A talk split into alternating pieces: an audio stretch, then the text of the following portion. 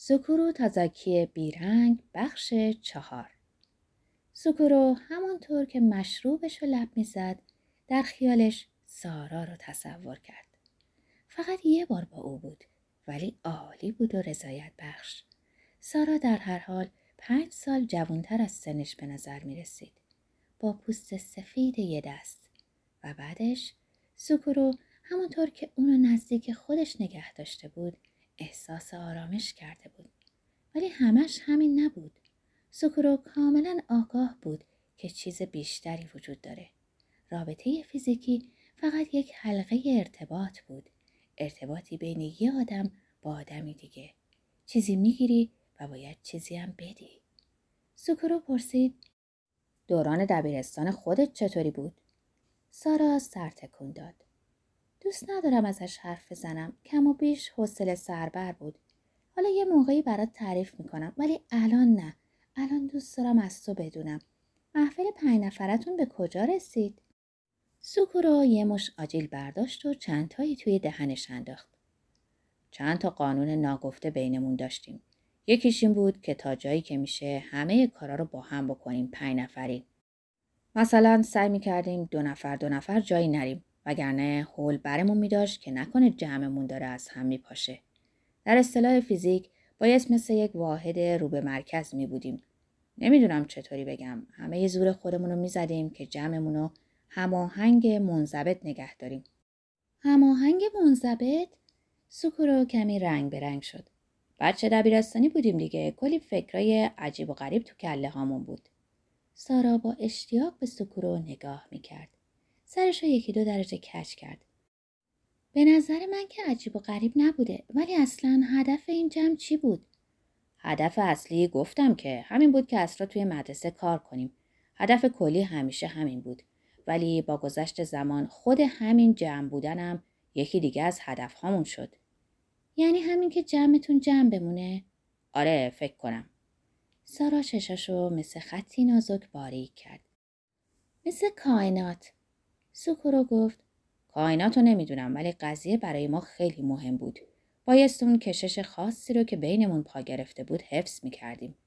مثل وقتی بخوای حواستو به یک کبریت روشن بدی تا توی باد خاموش نشه. کشش؟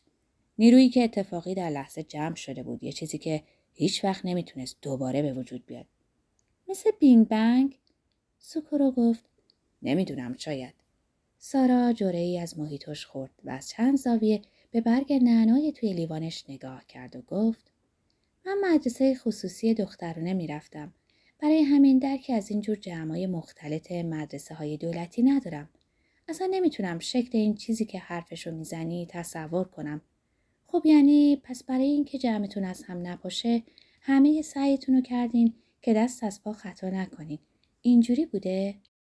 دست از پا خطا نکنیم نمی‌دونم تعبیر درسته یا نه. هیچ چیز انقدر هم جدی نبود. ولی آره مواظب بودیم رابطه هامون با جنس مخالف و سر جای درستش نگه داریم. ولی هیچ وقت حرفشو نمی زدید. سکورو سر تکون داد به تایید. نه چیزی نمی گفتیم. اینجوری نبود که قانون و قراری گذاشته باشیم. خودتو چی؟ تو هم که تمام مدت باهاشون بودی. به شیرو و کورو میلی نداشتی؟ از این چیزایی که برام گفتی معلومه که کم هم جذاب نبودن. هر کدومشون یه جوری جذاب بودن. دروغ اگه بگم بهشون میل نداشتم.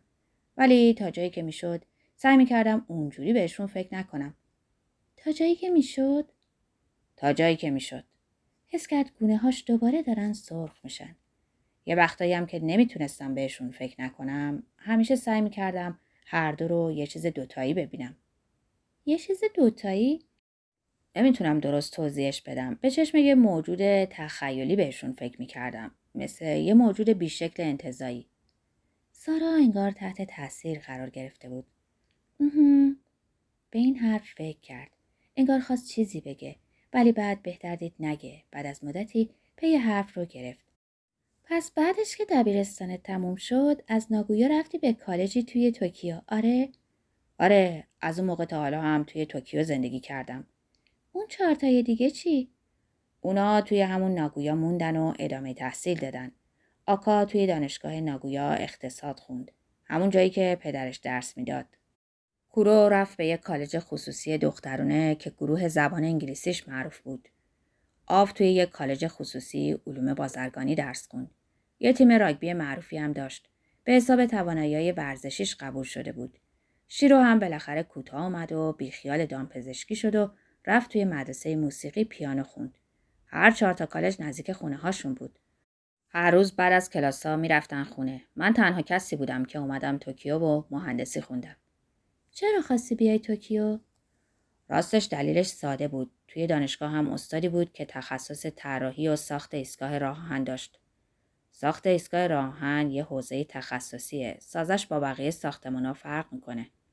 برای همین اگه به دانشکده مهندسی معمولی می‌رفتم و مهندسی راه و ساختمان میخوندم بازم به کارم نمیومد. لازم بود با یه متخصص درس بخونم. هدف روشن و آماده زندگی رو ساده می‌کنه. ببینم اون چهارتایی دیگه برای این توی نگویا موندن که نمی‌خواستن جمع قشنگشون از هم بپاشه. سال آخر دبیرستان که بودیم درباره اینکه می‌خوایم کجا کالج بریم حرف می‌زدیم. جز من همشون برنامه داشتن که توی ناگویا بمونن و همونجا کالج برن. رک و راست نمی‌گفتن ولی معلوم بود انگیزشون اینه که جمع و سر پا نگه دارن.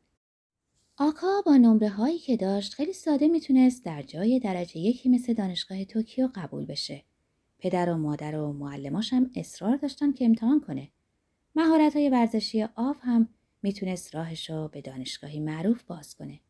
شخصیت کرو هم مناسب سبک زندگی پیچیده تر و هیجان انگیزتر روشن فکرانه بود که احتمال داشت در محیطی چند ملیتی تر پیدا کنه و برای همین بایست به یکی از دانشگاه های خصوصی توکیو می‌رفت. ناگویا شهر بزرگیه ولی از نظر فرهنگی بیشتر محلی و شهرستانی بود.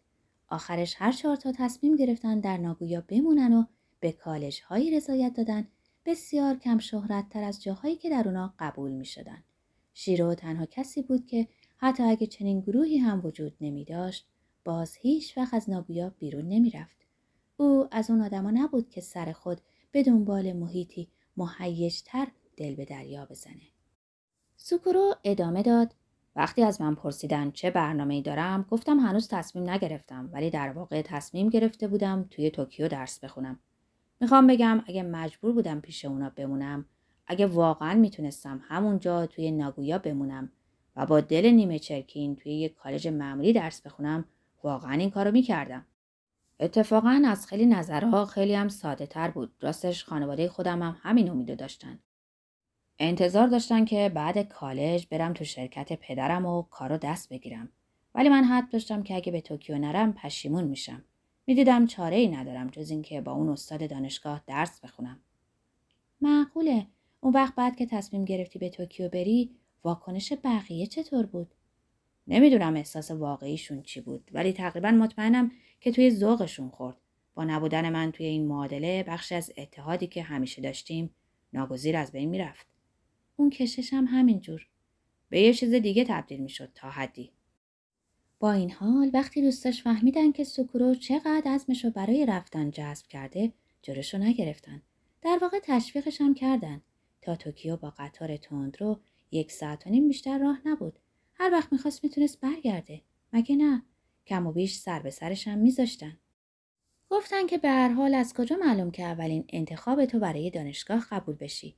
اگه می‌خواست در آزمون ورودی دانشگاه رد نشه، معنیش این بود که پاشنه ها رو ور بکشه و جوری درس بخونه که تا اون موقع هیچ وقت نخونده بود.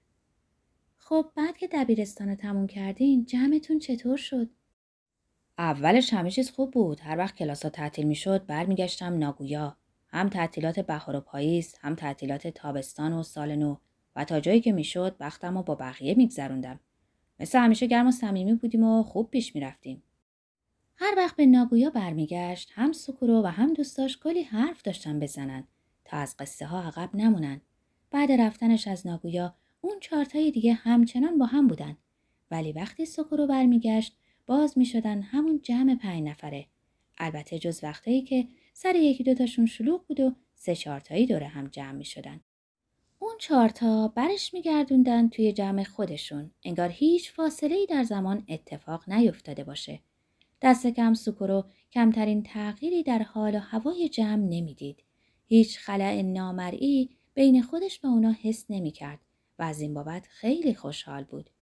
برای همین عین خیالش نبود که در توکیو یه دوست هم پیدا نکرده. سارا با چشمای تنگ نگاهش کرد. توی توکیو یه دوستم پیدا نکردی؟ نمی‌دونم چرا ولی نتونستم دیگه. فکر کنم من اساسا آدم بجوشی نیستم. ولی اشتباه نکن. اینجوری هم نبود که همه درا رو روی خودم بسته باشم و اینا. اولین باری بود که تنها زندگی می کردم. خودم بودم و خودم و می‌شد هر کاری که دوست دارم بکنم. از روزهام لذت می بردم.